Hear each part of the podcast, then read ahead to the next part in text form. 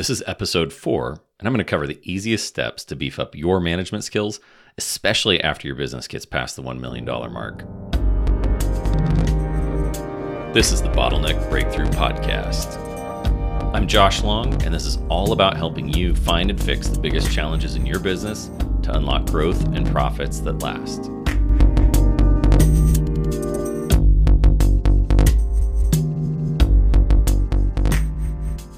Hey, hey, we're digging into week three of the Bottleneck Breakthrough Method series. And I know the last few weeks we've talked about some foundational stuff, and today we're going to get into some execution of how to actually put this stuff to use in your business. The foundational stuff on the bottleneck hierarchy, we'll go over that a little bit later because we're going to use that to help us point us in the right direction. And then we got into the bottleneck matrix, and which ties to the revenue plateaus and the most common bottlenecks at each. And then last se- last session, we dug into the six levers of growth and why I came up with it because it's a holistic way to look at going back and growing your business and taking step after step to keep growing it because those six levers keep coming up over and over as you hit new milestones, new revenue plateaus, and as your business evolves. But today, what we're going to cover is management, everybody's favorite topic as a small business owner. And I think that it is the most underrated skill in business ownership. And I think that it's the area that most small business owners avoid because they have ADD and they like new things. They like solving problems. They like coming up with new products and services and innovations. And they like fixing things, but they don't necessarily like the rigor of management. And so many times they equate management with bureaucracy or micromanagement because they suffer from what I call common senseitis. They think that everything they do and how they do it is common sense. And if employees don't naturally know how to do those things, that they're idiots or they're flaky or they um, are, aren't worthwhile. And so the I'm just going to cover a couple quick hacks today on management and hopefully reframe it in your mind as to why it's such a valuable skill and how to make it useful for yourself to um, to be something that you, you lean into because every company I deal with that gets past the million dollar mark, they are limited by their owner's inability to manage. That's one of the largest limitations, in addition to mindset, that I see over and over. And I spend more time on management and training on management. Just got off a call with a client who's doing about a million and a half dollars. And talking about managing his staff that takes orders, viewing them as a sales team, treating sales like it's a sport, training that sport weekly so that the skills of that sport are state are maintained and are sharpened. Because as we all know when you're not training something atrophy sets in fatigue the muscles get softer we turn into homer simpson when we're not training uh, regularly whatever it is so, and then when there's no management oversight, the biggest part that I think a lot of small business owners don't understand is entropy sets in. And that's a very nerdy scientific term, but it means chaos, it means disorganization. And as we dig into management, the real reframe is that you are organizing your team into a functional structure that gets things done. That's what organizational leadership is. And so, by looking at management as a necessary evil or something that you really don't want to do, you just want to outsource or delegate or expect your staff to know how to do it, you are short circuiting the ability of your company to grow the organization, to expand, and to stay organized, delivering their product or service in a profitable manner. There's no way that any system ever grows and stays organized without intentional um, organizational effort, without intentional structure applied to it. And so you'll never get to the point where you're you're company just gets to a certain size that all of a sudden everything's taken care of and you're not needed, or that you don't have to remind your staff and your middle management of where you're going. So, as we um, get into this, I think this quote is one of the most valuable quotes I've found when it comes to the perspective of growing management skills in a small business. And it says delegation requires the willingness to pay for short term failures in order to gain long term competency. Now, Dave Ramsey said this, and whether you like the guy or not on his financial um, perspectives, he helps a lot of people get out of debt, but he's built quite an empire and he actually trains a lot of entrepreneurs how to run their businesses now and he has management training and leadership training. And he's definitely a guy that um, i don't know that he and i would get along like as friends that we'd have a beer. He's a little bit too rigid for me but he's super successful and somebody i definitely respect his out his results in his businesses. And so what this quote says in a nutshell is that I'm willing to put in the effort as a leader, as an organizational leader, to train staff to be able to do their job on my behalf, on the behalf of our company, to serve our clients or to deliver the products to our clients.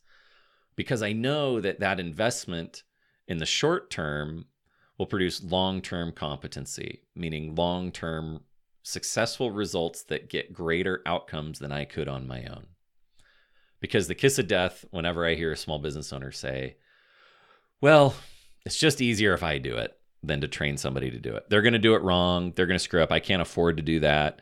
Uh, the clients will get mad at me. All of those statements are statements that will forever limit that business owner to be very small and or a solopreneur because they don't see the long-term goal and they view training staff and getting staff up and running and um, keeping them accountable and making sure they're getting their job done they view that as a pain. They view that as suffering. They view that as struggle. And so as they are saying these things it reflects a deeper issue that i try to reframe like i've been talking about so far of reframing it into you need to become the organizational leader to grow a company past a million dollars, you can no longer be the jack of all trades that just solves problems and works on whatever you want on a day to day basis or whatever is most inter- interesting to you. That's the only way you're ever going to grow an organization. And so when I try to reframe that, if they still want to argue with me, obviously I can't help them because they're going to forever be hamstringing everything I do as a consultant to try to grow their company. And I, I use a funny line now with clients uh, or prospects that are in that state that they're like, well, what else can you do? I'm like, well, you're stopping me from doing what I know will work. And I'm not going to work harder to solve the problems of your business than you're willing to work. And so if you're not willing to manage and communicate and lead, I can't help you. And uh, I'm not a masochist. I'm not interested in working harder on your business than you're willing to work. So where do you go? What what do you work on? Because the topic of management is so fuzzy, and you don't want to deal with it anyway. And you've got staff, um, or you think you need staff, or you've got freelancers. So where do you go to to get started? Um, well, l- let's set the foundation first because th- this is overwhelming. You don't quite know exactly what needs to be done. You aren't sure what that needs to be done and you're not sure how to train somebody in it. I find a lot of business owners get insecure when it comes to training because they may not have the um, the gift of communication uh, like I I might like I can talk about anything till the cows come home and I like teaching. That's uh, one of my um, strengths finder skills is um, is te- is actually learning and communicating, which those two pair together to teach. Uh, teaching is a skill. So you don't know how to train somebody and you don't know where to find the time to get somebody onboarded. So all of these things are what short circuit small business owners from getting into management. So where to start?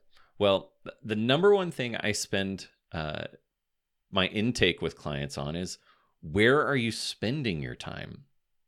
So uh, I've talked before about uh, Ben Gorelick. He wrote the foreword of my book he was spending 20 to 25 hours a week just taking prospecting calls for his mountain guide school. And we looked at it and it was hugely inefficient. And we talked about, well, maybe you create some video series. He's all, with what time? I don't have any time to create videos because I have to deal with all these calls and then manage my staff outside of that. So, okay, well, we don't have any time to create content to replace him in some of these, uh, to create like a frequently asked questions section of his website. So th- then we said, well, what percentage of these people are actually committed to the process? So we said, let's look at making the hurdle a little higher to get on your schedule. And so we did a small test and we we changed it instead of them being able to book right into his calendar whenever they want that's in the byline of every email, we put in an application. And he had already had an application, but very few people completed it. So we made it mandatory to complete this application before you could schedule a call with them. Now, it's super scary, right? Saying all of these people that I'm filtering through, talking to every week, trying to find students for my $100,000 program uh, for your alternate university. I don't want to stop talking to them because I'm scrounging to get enough of them in. And so I said, let's just try a small experiment. Let's just set up this filter. We could set up the questionnaire um, pretty easily. It took me like a half an hour to do it. And let's put it in place and see what happens. We can pull the ripcord on it real easily.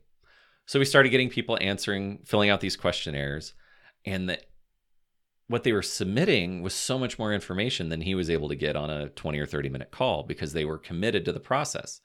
So it was a first test going in the right direction.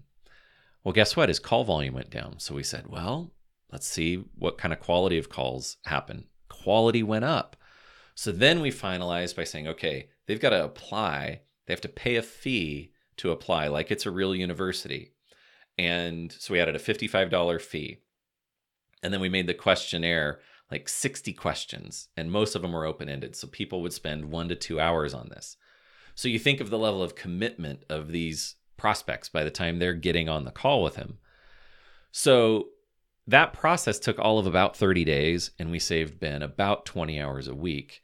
And his close rate went up and the engagement went up and the commitment went up and he was getting $55 so that was going towards getting him a welcome package that was neat or interesting. And it just created this huge ripple effect that created all these benefits most of which was saving ben a mountain of time and so where are you spending your time this is where i would start looking into obviously ben's example was an automation tool and a filtering tool because it was on the sales side but where are you spending your time in some activity that you really could train somebody else to do, right? Uh, back when I had my mortgage brokerage, I did a lot of loan processing. I figured out how to process a loan, how to get all the documents to the underwriter, how to get it approved. Well, I tried getting processors to work for me and they had experience, but man, some of them were really quirky. And I went through quite a few until I came across a gal named Claudia and not only was she a great loan processor and trained up in about three weeks, and she was doing a fantastic job, but then she said, I'm kind of bored. I want more to do. I see that you're working on QuickBooks a lot because I was trying to get my financial um, bookkeeping controls in place. And she says, Can I learn QuickBooks? I said, Yes, of course. That'd be great. And she took over QuickBooks and helped clean it up and helped get a lot of uh, the systems in place for that. And so the where you spend an inordinate amount of time uh, likely leads to places where you can improve your management, which starts with identifying the task next to the the checklist of how to do it, who's going to do it, how are they going to be monitored and measured, and then what are you reviewing to make sure that it's being done. So that's where I always start on management is when you're looking at how to improve your management process, management skills, management ability, is where are you spending your time? Second, what's the easiest thing to outsource? And so uh, outsourcing is super uh, is a super popular topic right now because the world is smaller. Places like Upwork and Freelancer and all these places have mountains and mountains of semi talented or very talented people available to do these things. But the problem is managing those outsourcers and how do you know if they're worthwhile and how do you know what to outsource and, and what they're capable of doing and how do you not get screwed and taken advantage of. And so this is the beginning of management skills. The number one thing I tell anybody I'm outsourcing or delegating a task to is I think this is going to take X amount of time. Let's say it would take me a half an hour. I think I could get this done in a half an hour, but I want you to do it because I want you to be responsible for this. But if you get an hour into this and you're not done, or you don't know that you'll be done in a few minutes, stop and come back to me. I don't want you wasting a lot of time on this. Now, I learned this the hard way because I was working on some website projects and I got a freelancer out of India to do a WordPress project. And something that would have taken me three or four hours, he comes back about 24 hours in and says, Oh, this is going to be much longer. Well, I realized real quickly that he was incapable and, and not nearly as good as he said he was. So I ended up paying, being billed for that 24 hours and had to dispute it and paid half of it. And it was a mess. But that was my fault because I didn't set the boundary up front.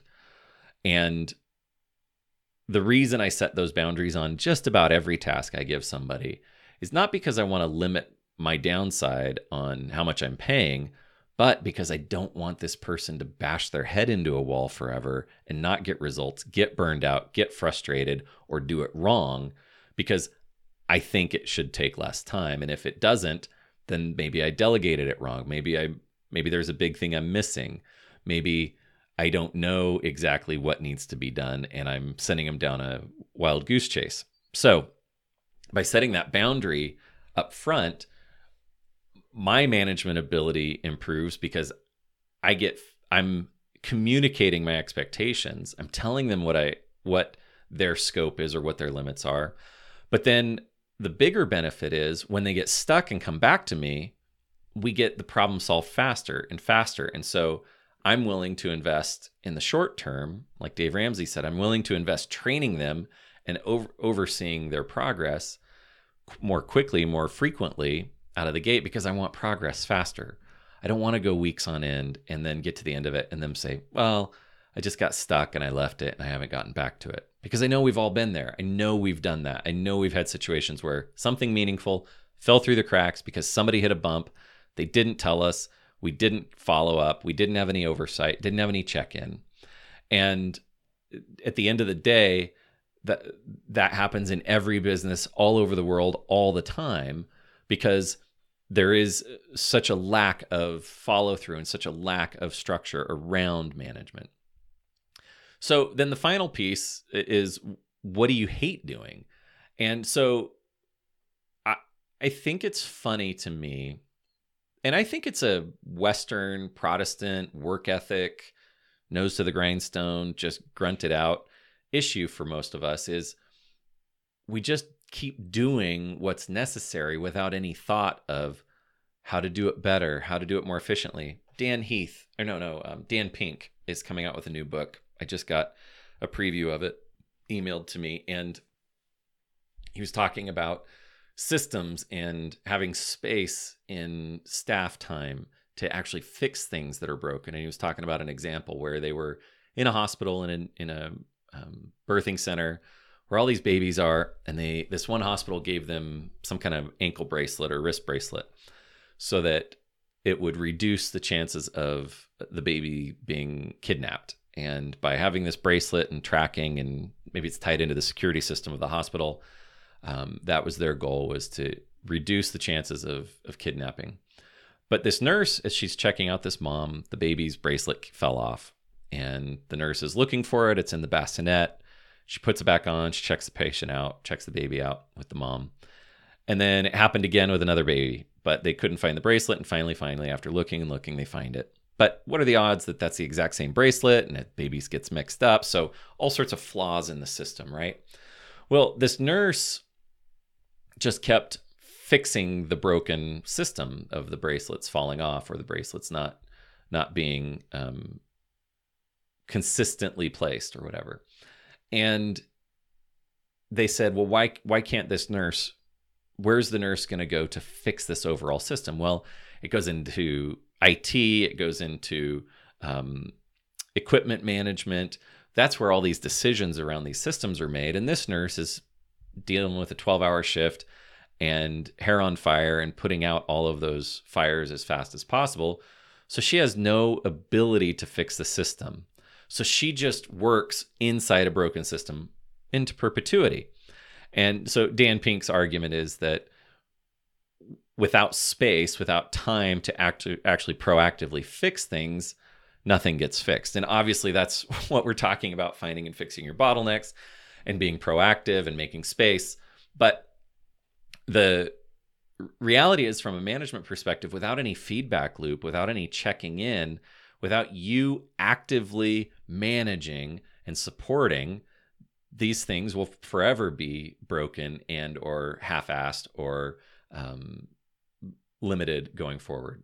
And so I, I think the reframe of knowing that you're building an organization, you have to lead it, you have to organize it, you have to maintain it to keep it growing as the function of management, as the overarching purpose of management. The function of management, in my opinion, is to equip staff to be able to get their job done and help them set priorities so that they're doing the most efficient work possible.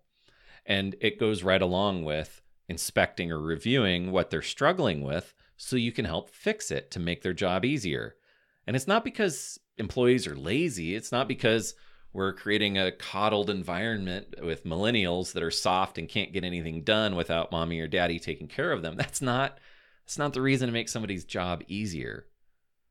The whole point of making somebody's job easier so they can do it faster, better, higher volume, better quality, and you get paid more. That's it. So that the customer gets served better. I don't know how many times I've had the conversation in the last few weeks of sales staff that fold at every price objection and never talk about upsells. And and uh, two of my clients where I'm helping them with their sales team, their staff are essentially order takers. And so all I've had to do to help reframe these salespeople, uh, their perspective on selling, was to let them know our whole goal of being in business is to make our clients' lives easier. That's it. We're serving them. We're giving them a better website. We're giving them more leads. We're giving them a better lawn. We're giving them a, a, a, something that makes their life easier. They are coming to us for this help. They're asking for help. So when they say, Ooh, that price is a little high, but they already have a vendor, why aren't you asking, What are they disappointed with that current vendor? Because you know that we're the best in the area, or we're the best in the industry at delivering this. So it's on us to ask how we can help them better. And so uh, it's it's reframing um, and the sales side that we're serving our clients better. We're serving them more by asking more questions, by getting beyond just price. And so at the end of the day, as a manager, our job is to make the client, our employees' lives easier so they can do their job better because then they can serve better. Then we can get more clients. Our clients are happier. We make more money. So that to me is the final piece of the perspective on management as a small business owner is getting beyond okay well they're all here just to take things off my plate so i don't have to do them that's the first step and that's the most basic of buying you some time and buying you some leverage to okay how do i serve my employees in a way that makes their life easier so that they're less frustrated they're not chasing around finding the baby monitors or the um, bracelets that have uh, the vital information on it so that they can actually get the mom out the door with her baby. So I, I think when we look at management and we go into the bottleneck hierarchy of we've said, okay, where are you spending your time? What's easiest to get off your plate? And what do you hate doing? Then go in here and start looking at, okay, where am I wasting all of my time? Is it on getting clients? Is it on making sure that our fulfillment's smooth? Is it on putting out fires? Am I dealing with staffing? Move up that hierarchy and figure out where you've got that issue. I guarantee it's a management problem if you're over half a million or a million dollars. and then follow through with what's the process that I can go through to improve my management, to provide more support, more guidance, make my staff's job easier. Maybe it's just defining what they should be doing. Maybe you have staff that are just reacting to the latest and loudest because they haven't been told what to do. So that's management 101, in my opinion. And I think getting the perspective that your job as an organizational leader um, is to manage and create that management structure after a million dollars and get middle management in place once you're to 5 million so you can get to 10 million and then at 10 million you're truly the organizational leader you are setting the vision you're making sure everybody has what they need and you're not getting in the weeds of, of everything because you've built effective management teams uh, or an effective management team. But to me that's the vision of how a small business grows. Now if you want to stay at the $2 million range, then the goal is to develop an operations manager and maybe a sales manager that can, or marketing manager that's in charge of those areas so that you can keep them going and, and buy some uh, more time away and more leverage by building a cash cow in the one to $2 million range. Um, so anyway, that's to me the the biggest shift for small business owners in growing their company is becoming effective managers. So, if you have any questions, fire them off. I'm here. You can unmute yourself if you want. You can fire them into the chat, uh, and I'm happy to help on implementing specific management related questions that help you get out of the crazy day to day fires that that you're running uh, into every day. All right, first question.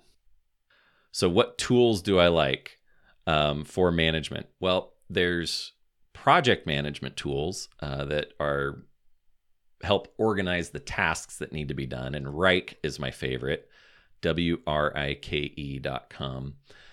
And it's got a free version for up to five users and five users meaning five people that can create tasks and create projects. You can have unlimited collaborators, which is uh, essentially staff or outsiders that are assigned tasks.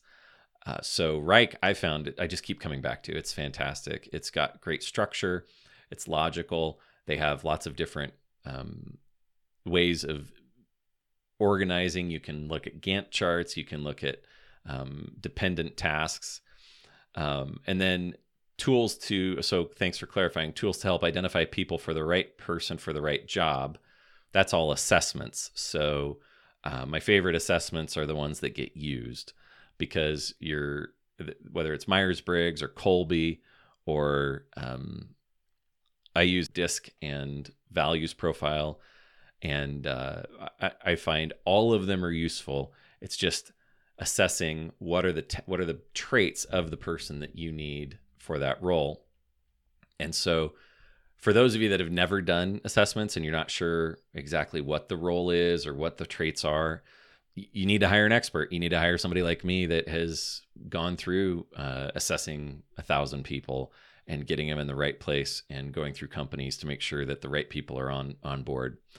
In in regards to assessing uh, freelancers that you're outsourcing stuff to, um, I go on Upwork and I run a filter. I say that they've got to have a 90% success rate on Upwork. They've got to have over 100 hours billed. And that is my initial filter because I just don't want to deal with anybody that's new and upcoming. I'm not the guy that's going to give some uh, upstart on Upwork a chance. I need something done quick. I'm going to pay for results and I'm willing to pay more money than the average. So sometimes I'll pay 30 bucks, sometimes I'll pay 50 bucks an hour to get something done. I'm not looking for the $3 an hour outsourcer because I found most people that are in this 5 to $6 international outsource rate, they drag things out. They use excuses, they overcommit. If they're from the Philippines, they say their internet goes out. Um, if they're from India, they say they're in the hospital or that they've got medical issues. They're all lies. They're all some kind of excuse to allow them to drag things out and billed longer. So I pay a little higher than the market rate uh, in those situations, and I f- do quick tests. I do quick pro- um, tasks to get quick results, see that they're communicating clearly, and then I give more uh, leash from there. So those are the tools that that I use, whether it's personality assessment or a quick project on Upwork. Um, that's that's what I find is um, most useful for getting the right people to do the right job. Hope this was useful. And if you're not in the Facebook group, you can go to bbg.li slash FB. So bottleneck breakthrough group.link. So bbg.li slash FB for Facebook. This podcast theme music is an excerpt from Triptych of Snippets by Septa Helix. It's used under Creative